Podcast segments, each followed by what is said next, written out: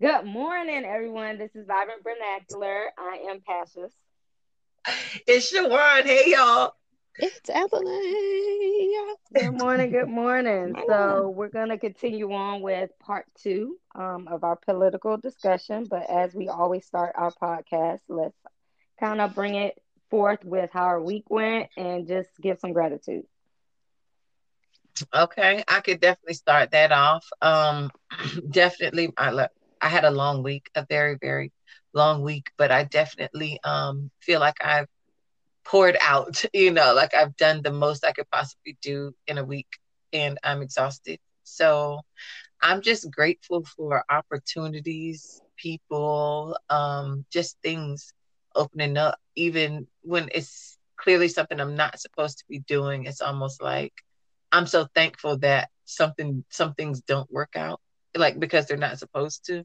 So a part of me, every bit of me just feels like I'm right on track. So I'm just thankful for everything. Yeah, so I would agree. It was a pretty busy week just at work. So that kind of left me mentally exhausted, had some issues at home. But I'm thankful because I got to end the week with a good conversation from my therapist that had me look at some things from a different perspective. And we're just going into like harvest season now. We're ending the year with the last 2 months. So kind of yesterday, like they were saying, not that like I'm a witch or anything, but just with the blue full moon, they were saying you're entering kind of into a new season. Time to like let stuff go, manifest new things. So actually last night, that's what I did. I like sat here, wrote down manifestations, and I'm like, I want to kind of see or point me in the right direction towards the end of the year to either be a catalyst for the new year. So I don't know. I'm thankful for that little time that I dedicated to myself. Amen. We all need that. Yeah, I love that. My week was a week. It just felt really long. For some reason, it just felt like a very long week. I can't say it felt like not to put a bad or good, spin on things, but it just felt like a long week. And like a lot of stuff, information wise, came out, just stuff that's happening. My husband's about to leave on Tuesday, and more than likely he's going to be gone for at least 4 to 5 months, the normal spiel. So you're getting prepared for that. Also, with the blue moon, I did the same thing, Azalea. So it was one of those where I didn't write down things, and I need to get more in tune with writing things down versus just speaking them out loud. But I did take some time to lay in the bed, and I even had a conversation with my sister about it, just telling her what to do, for the blue moon to get prepared. So we had a conversation about that, and, I set my intentions. I'm thankful for just information. The book that Shawan gave, The Law of Divine Compensation, was very, very good. I finished it this week, so I was pretty happy about that. I promise you getting your book. I swear, I'm just a little dysfunctional over here, but I'm going to bless your whole soul with like a care package. I'm sorry for cutting you off, Passions, just learning more about myself, being more introspective. And I agree with you, Azalea. I think this blue moon has kind of sparked a lot of that within me, even though it was already there, but just more information and new information that's coming out. I don't know, just more. I'm already an introvert already, and I already like take things personally and try to sit back and kind of dissect situations. But this is really like costing me to learn to be more silent. And I think that's where I'm heading into the new year, just to be more silent and more observant. And I'm very caught on how things happen versus allowing things to happen.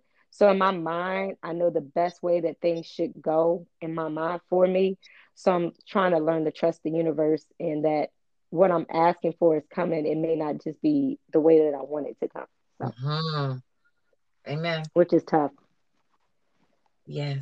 But okay, so let's get it started, you guys. Let's start getting into our conversation for this week. I know last week, Ms. Shawan, you were saying how we were going to just break down the parties and how they were formed. And I'm just going to read a little bit of what I read on Google about the formation of the Republican Party. And then I'm also going to just allow Azalea to kind of give a brief description of how the Democratic Party formed, and then we'll have a little bit of a discussion in reference to it. So what I read on Google, it was saying that in Ripon, Wisconsin, former members of the Whig Party meet to establish a new party to oppose the spread of slavery into the Western territories. The Whig Party, which was formed in 1834 to oppose the tyranny of President Andrew Jackson, had shown itself incapable of coping with the national crisis over slavery. With the successful introduction of the Kansas-Nebraska Bill of 1854, an act that dissolved terms of the Missouri Compromise and allowed slave or free status to be decided in the territories by popular sovereignty, the Whigs disintegrated.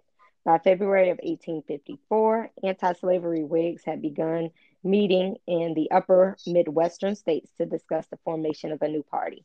One such meeting in Wisconsin on March 20th, 1854 is generally remembered as the founding meeting of the Republican Party.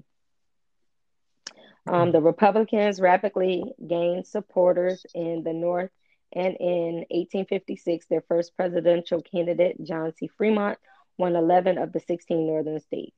By 1860s, the majority of the southern slave states were publicly threatening succession if the Republicans won the presidency. In November 1860, Republican Abraham Lincoln was elected president over a divided Democratic Party, and 6 weeks later, South Carolina formally seceded from the Union. Within 6 more weeks, 5 other southern states had followed South Carolina's lead, and in April 1861, the Civil War began when Confederate shore batteries under General PGT Beauregard opened fire on Fort Sumter in South Carolina's Charleston Harbor. Okay. The Civil War firmly identified the Republican Party as the party of the victorious North, and after the war, the Republican-dominated Congress forced a radical Reconstruction policy on the South, which saw the passage of the 13th, 14th, and 15th Amendments of the Constitution, and the granting of equal rights to all Southern citizens. I'll just give that much. Okay. All right, Ms. Evelyn.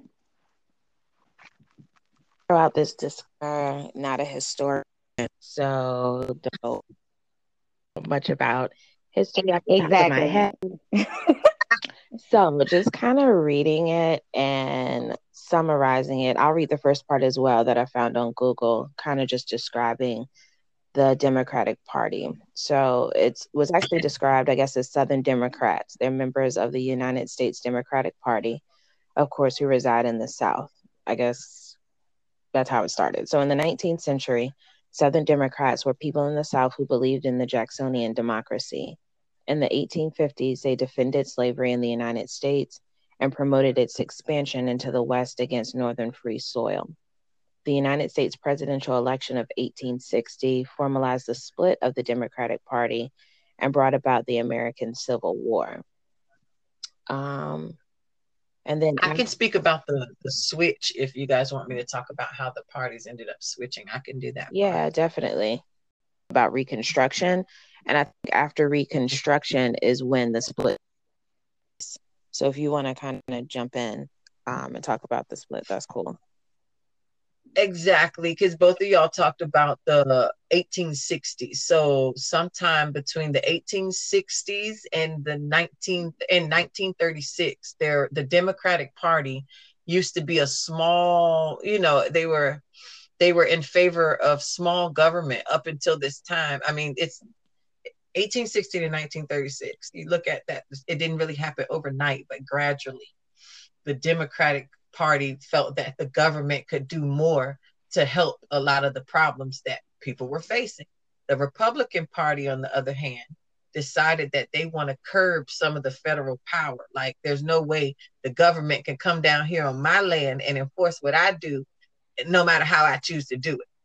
So when the switch happened, it's like at the turn of the 20th century, there was a Democrat by the name of William Jennings Bryan, and he sort of blurred the party lines by emphasizing the government's role in ensuring social justice through the through the expansion of federal power.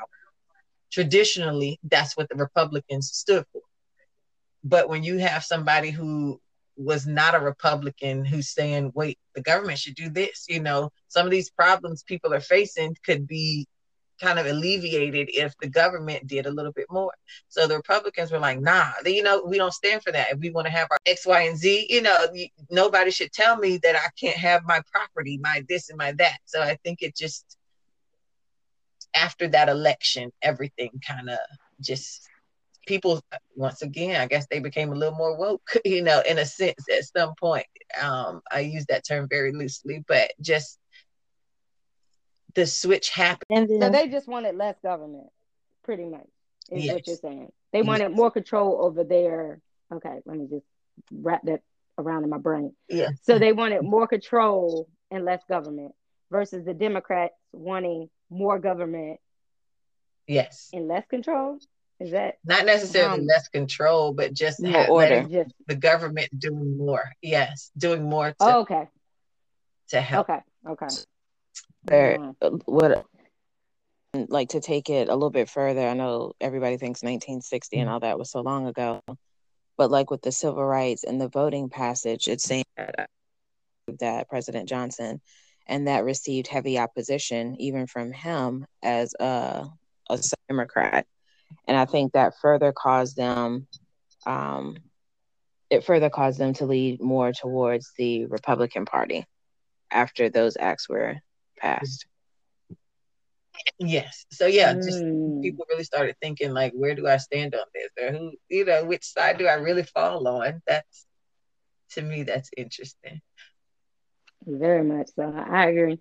I think, I mean, to me, what was so, of course, interesting about the whole thing is that the Republicans were so anti-slavery based upon what it's saying as far as what we read about the history. Mm-hmm. But people see Republican Party nowadays as so racist.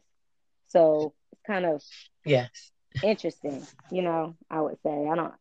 I don't quite understand it, you know, when it comes down to it. I feel like the lines are blurred no matter what.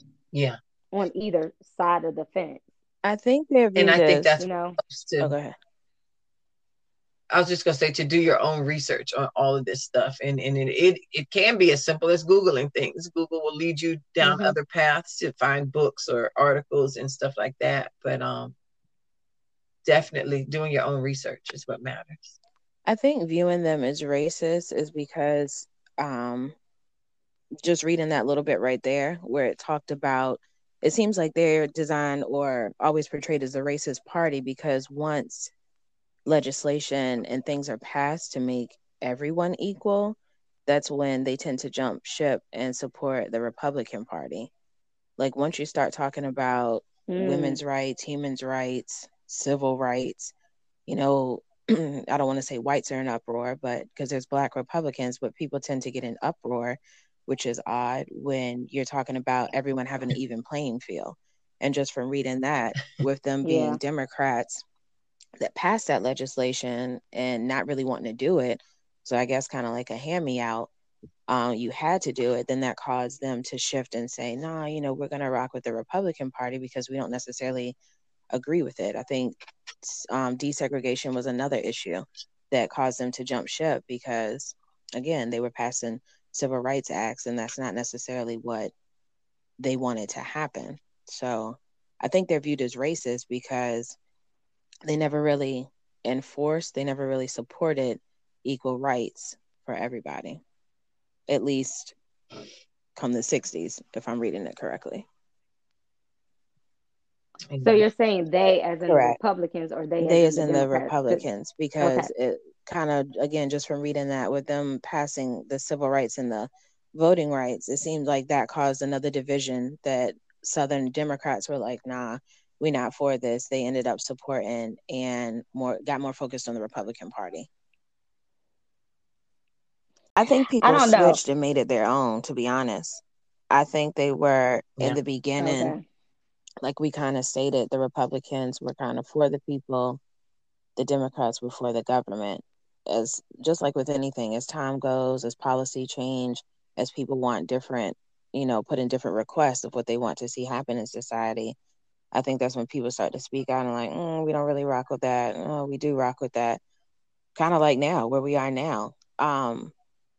To be honest, I don't really think it. Back then, it might have been about party. I think now we're just kind of past that. It, to me, is moral and immoral. It's not necessarily Republican or Democrat, but I think people started jumping ship and making it their own. Kind of like, well, you want to do that? I don't want to do it. You want to do that? I don't want to do it. So, I don't know. That's my perspective. I don't care about no party. And everything became personal. It became so much personal. I agree. 'Cause I think that's why we have liberal and conservative, because of exactly what you said. Like, some people may be more liberal, some people may be more conservative, even though they're still part of the same party. So that kind of puts into a different perspective. So that was a little bit more clarity on. And I think the problem is people don't understand that you can have views on in favor of both parties. And I think that's the issue I have with how people vote. Like, I feel like people vote kind of like what we were talking about last time, generational wise. So if your grandma voted this way, then you're going to vote this way, versus you really taking a look at the party's formation, where the candidates lie on certain topics, and how you feel about those things. You know what I'm saying? Versus you doing it because it's been a generational thing. Yeah, absolutely. And nobody does research anymore, like, at all. Like, hey, this is what my mom told me to do. This is my dad told me to do. I don't really have to look at it or do research on my own because they said it. Yeah. So I mean. So how do you? Go ahead. No, you're fine. Go ahead. I was just gonna say, my advice is always gonna be, do your own research. Like, you have to look it up for yourself. Don't believe something because somebody told you to. Or this is what I heard. Like, that's not enough to go on for me. So, and I know we were talking about Trump last week a little bit. So how do you feel about his comments, and as far as when it came down to you voting and how you voted, how do you feel about his comments about, like, I'm the least racist in the room, or I forgot what did he say to the what the good boys? Stand back. Yeah. When he was asked to renounce racist or something like that. So how do you feel about those comments? I feel like he's the real HNSD because it's just, I don't know, it's out of control. Those are blatant racist statements. And I think that's what he's operating on. His whole platform is to instill fear. And the fear is that, like what we know, minorities are going to, outnumber white America. And it's not, and I don't understand why that's so scary.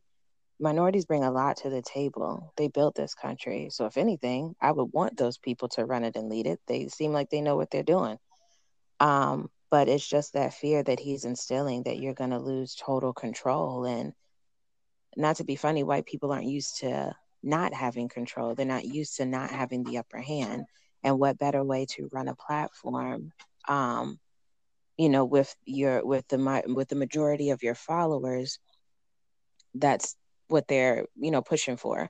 They want to keep what they consider this country, a national country, red, white, and blue. They don't want to see change. They don't want to see culture. So I think that's just him. That's not going to change whether he's president or not. He's been saying how he feel. We weren't able to get him impeached. So, I mean, I think, again, he's just living up to the true person that he is.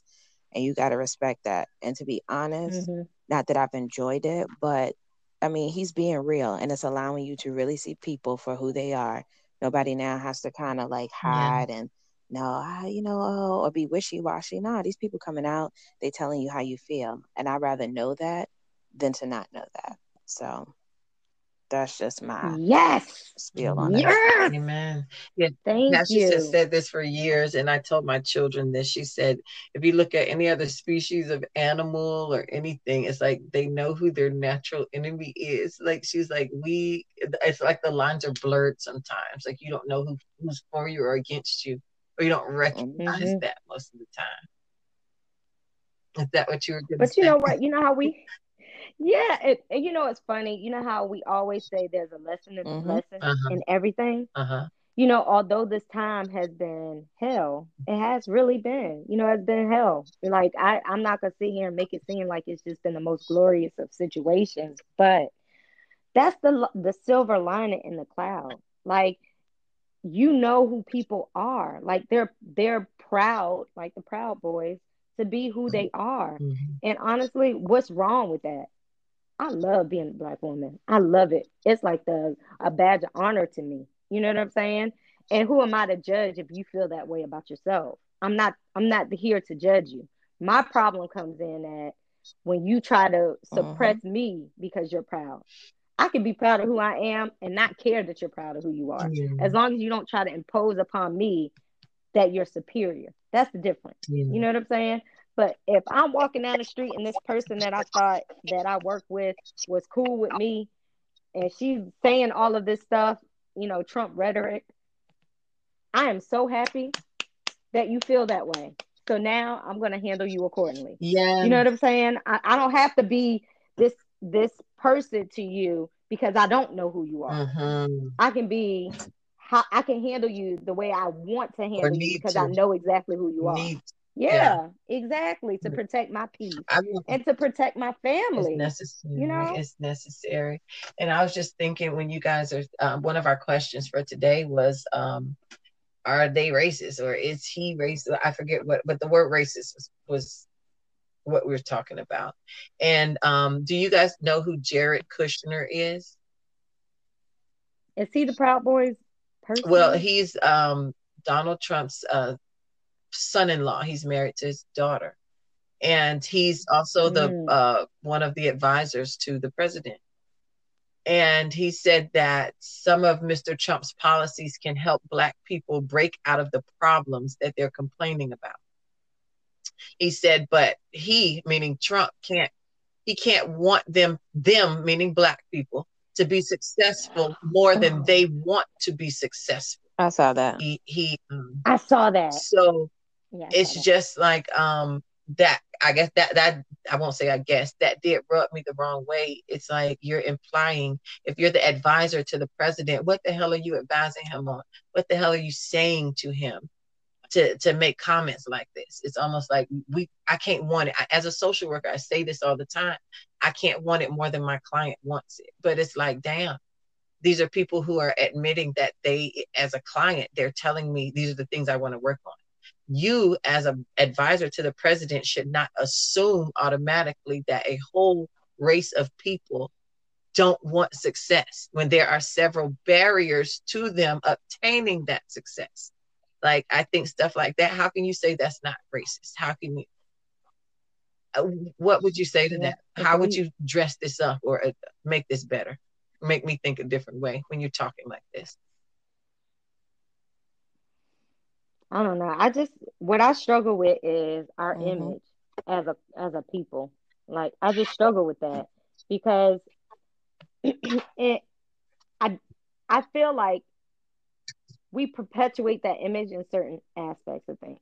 Like, if we came together as a culture, as a community, and we cared about how we're being seen by other people, not saying care about it in a sense, I don't know how to say it to make it make sense. So not saying care about it as if we don't, but there are certain things that we allow imagery-wise of ourselves that if we stood together, we wouldn't have to.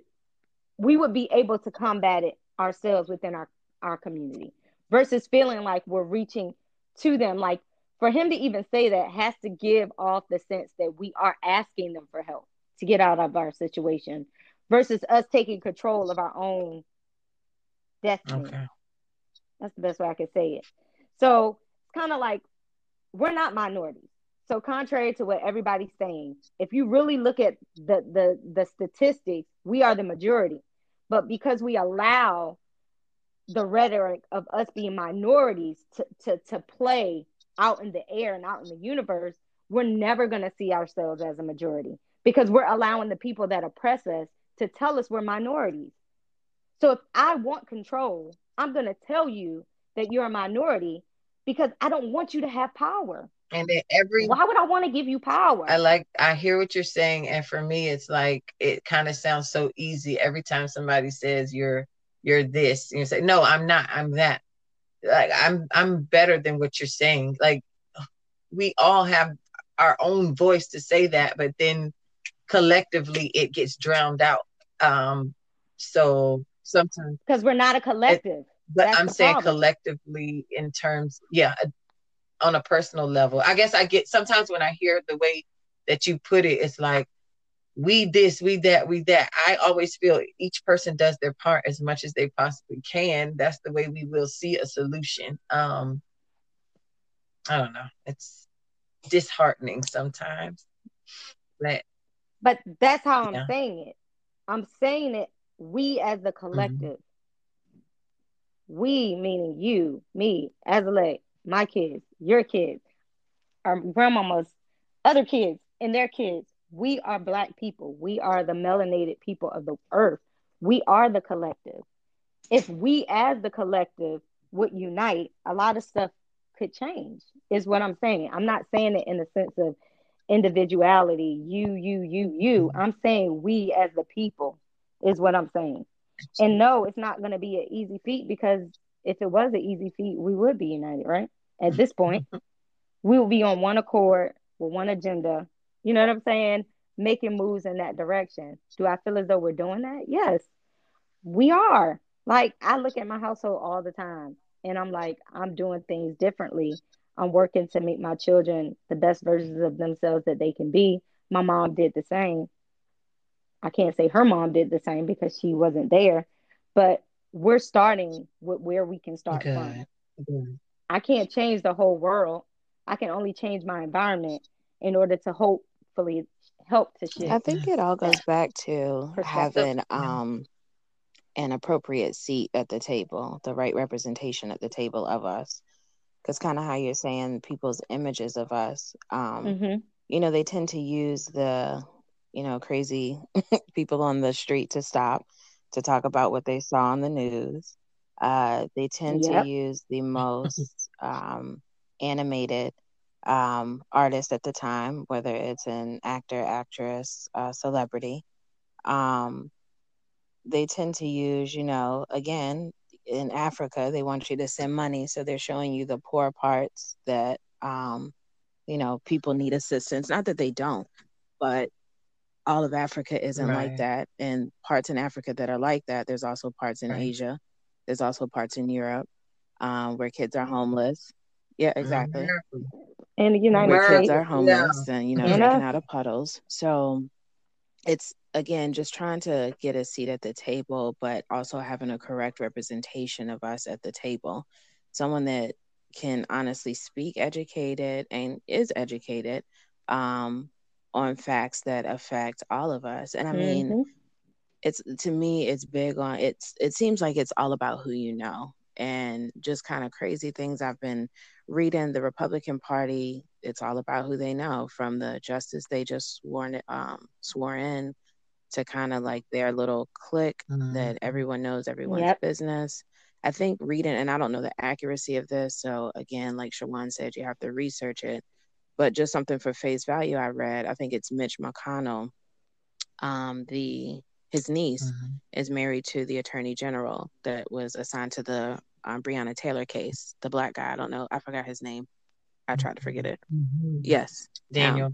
So it just seems like it's, you know, it's packed and their seat is full because it benefits them. They have a lot of, I'm sure, secrets that they need to keep, you know, within themselves. And that's kind of scary.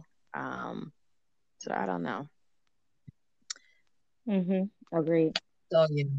But you know what? I love how you put that, because honestly, that's what it is. Like you said, Azalea, having that seat at the table, how important is that? Do we control the image of ourselves that we see on TV? We can. We have to start. And, you know, we don't, though. That's the thing. We don't control that image. Like, I know y'all seen the interview with Lil Wayne floating around. Why would they pick him? Of all people to represent Black people, why would they pick Kanye at his worst? Why would they pick the people that they're picking? You know what I'm saying? Y'all know my major. That's what I was about to say before you started. So I understand. I said we can control. I was going to say that we can control what is seen or heard based on, I was going to say calm, like communication wise, you know, for the fact that if you're the DJ or the, you know, producer or whatever, engineer at the station, you know, or if you have a stake in, you know, what is being broadcasted, I think we can have more control over that.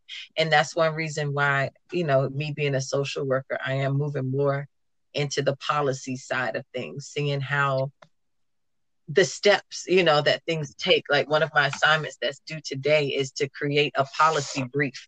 It's almost like having an elevator pitch for if I meet with a legislator, I have to know what I'm talking about. And I only have a few seconds or minutes to say what I need to say. So my issue, my social issue that I want to address is homelessness where I live, you know, right now, because that's near and dear to my heart. And it's just, if you had a short amount of time, you want to state your facts and tell the person what they can do to help you, you know, but there's a process that you have to take. And if you're rude or forceful at any stage in this process, nobody's going to listen to you. So it is important to have the right person to represent if it's, and this is something that I think I said last time, or maybe I've said it in personal conversations. Even if, let's say, I want to be the person to represent the people who I think need help the most.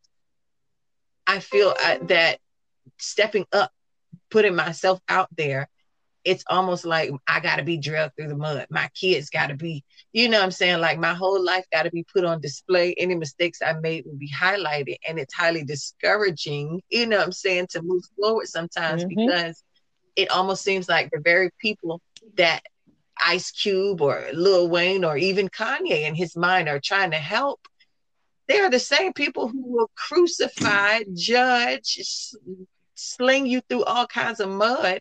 And all I'm trying to do is help your Black ass. You know what I'm saying? I'm sorry to feel this way, but it's like, damn, what do y'all want from a flip? You know, like, what y'all really want from somebody? Like, you want me to give y'all a little bit of my blood to show I'm real or I got your back? It's like, damn, what is the criteria for helping my people? Like, you just talked about being organized. Yeah. I don't know no more. Like, I want to do so much, but the fear is paralyzing me from making a move because I feel like the very people I set out to help will be the very ones to pull me down to the point where I have nothing left to offer.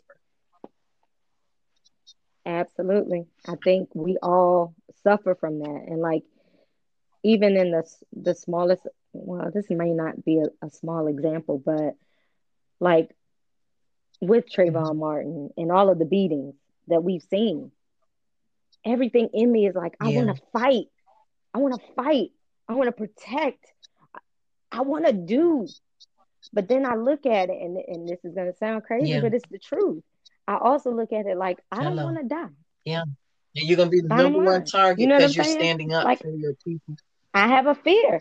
My son said, look at history. Look at the people in history who have tried to make a difference. They were assassinated. But who do they use us though? A lot of times they use us to take us down. And and for us to not be on one accord, to allow something to infiltrate us and not protect ourselves. And one thing that I'm telling y'all, one of my major struggles is as our people, I struggle with not necessarily talking bad, but speaking the truth about certain aspects of stuff we do, because I feel like we get taken down so much by so many other people that I should not. But then I also feel like even with the Lil Wayne stuff, I want to slap him. I literally want to slap him in his face and wake him up. But then I'm like, oh, why are you talking bad about another Black person? You know what I'm saying? For speaking his truth. You know what I'm saying? So it's like, that's a struggle for me. because I'm sitting here like, this dude needs to be yoked. Like, somebody needs to choke him. You know what I'm saying? And shake him and wake him up. We don't condone that.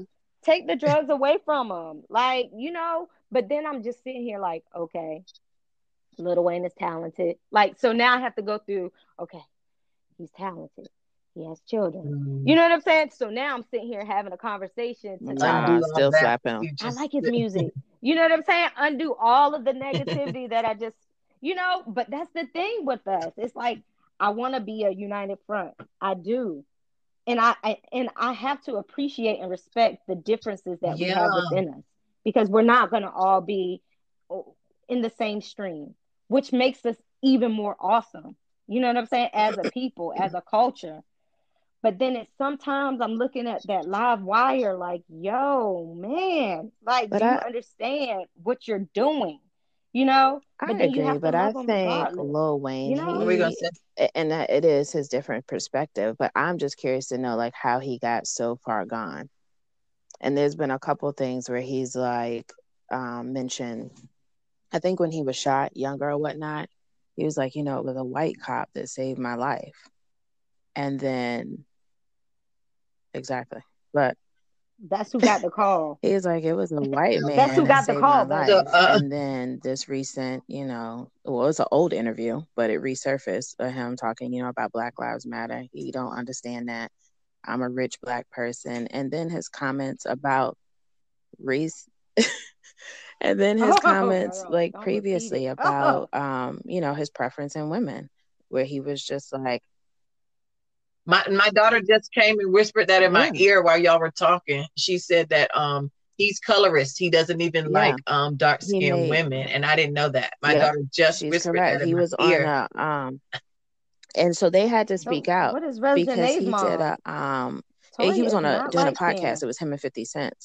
And that's what he was saying. In essence, he was just like, he didn't understand, I guess. He likes exotic looking women. Like, that's what he feels is beautiful. He was like, sometimes I think Black women, you know, are intimidated, or it was something crazy where he was just, in essence, saying that that's not beautiful to him.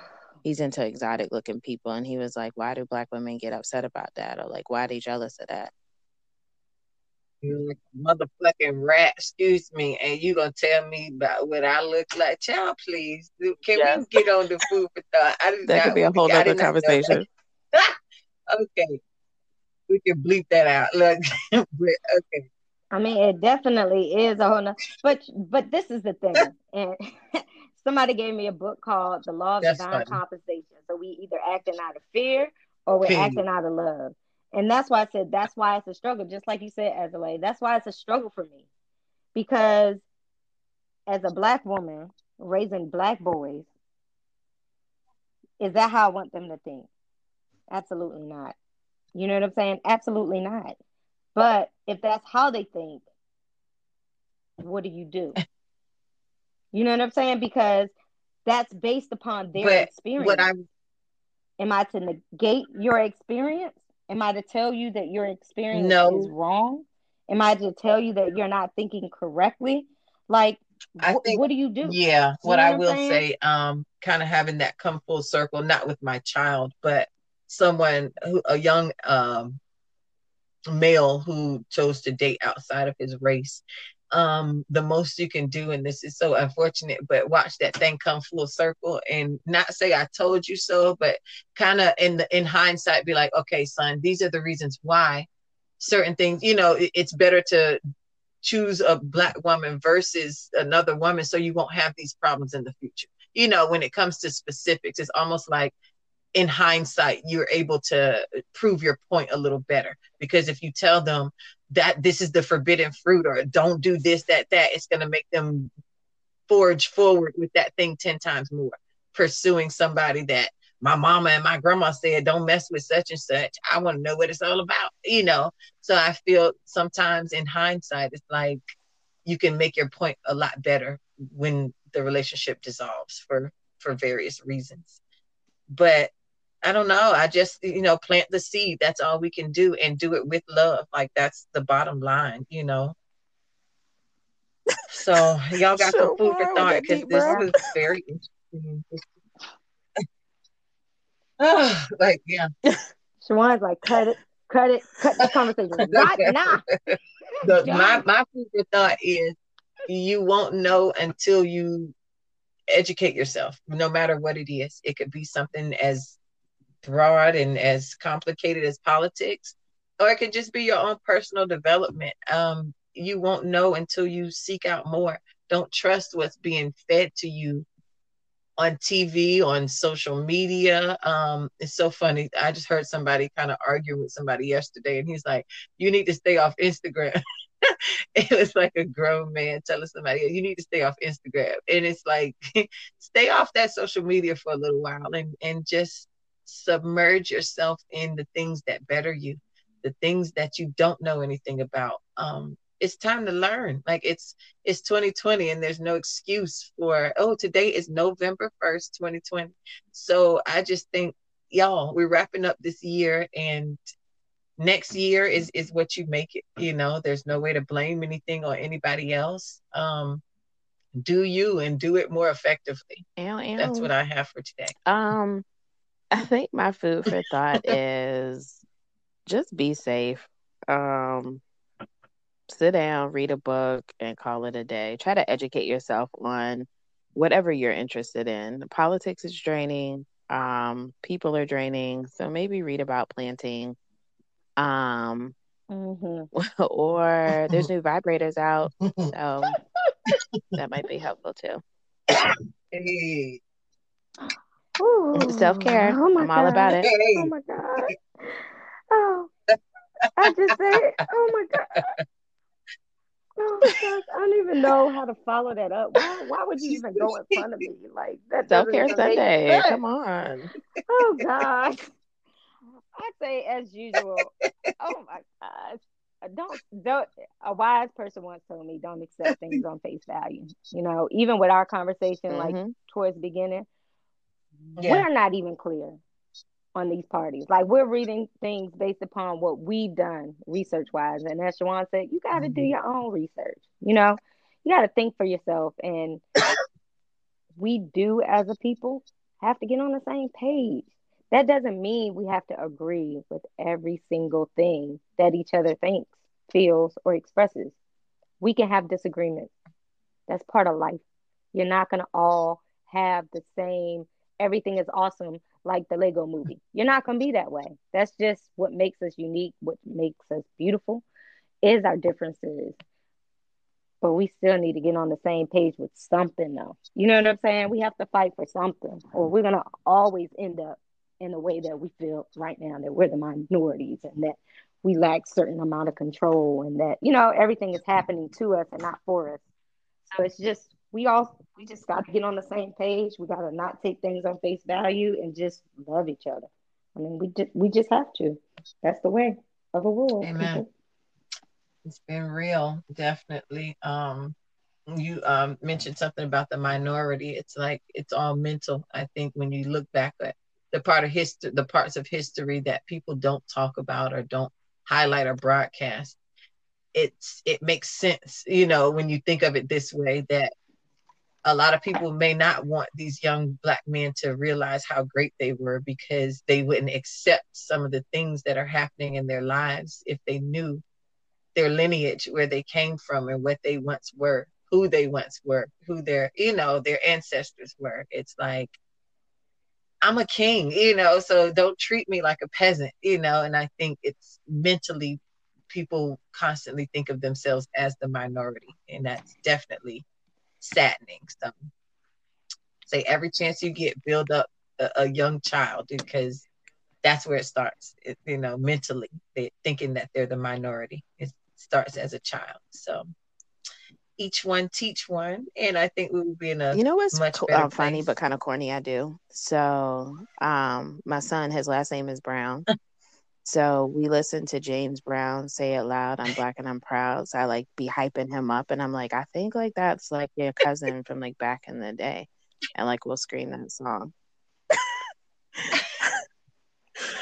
I be doing crazy stuff like that. Like he think Rihanna his auntie. I swear. Like it's crazy stuff they coming up with. But what's wrong with that though? Why is that crazy? What is wrong with that? I don't think anything wrong with that. I used to tell people in school Al Green was my uncle. So, I mean, come on now. That's just what we do. I don't think if that's what's going to get him and make him the best version of himself. Yeah. Hey, James Brown, whoever. Y'all play that. He going to be jamming. Just to let y'all know. Exactly. Exactly. Parenting 101. Mm. But, yeah. I love it. I love it. Well, y'all go continue to be great. I hope y'all have an awesome week. And y'all know Friday was the last day for early voting. So November 3rd is upon us. And even if you hear this after November 3rd, I just want you to really realize that you got to get involved somehow, some way, at some point to make a difference and be the change you want to see. Thank y'all so much for tuning in. Thank y'all for rocking with us too. Yes, like we appreciate it all. Time. Bye.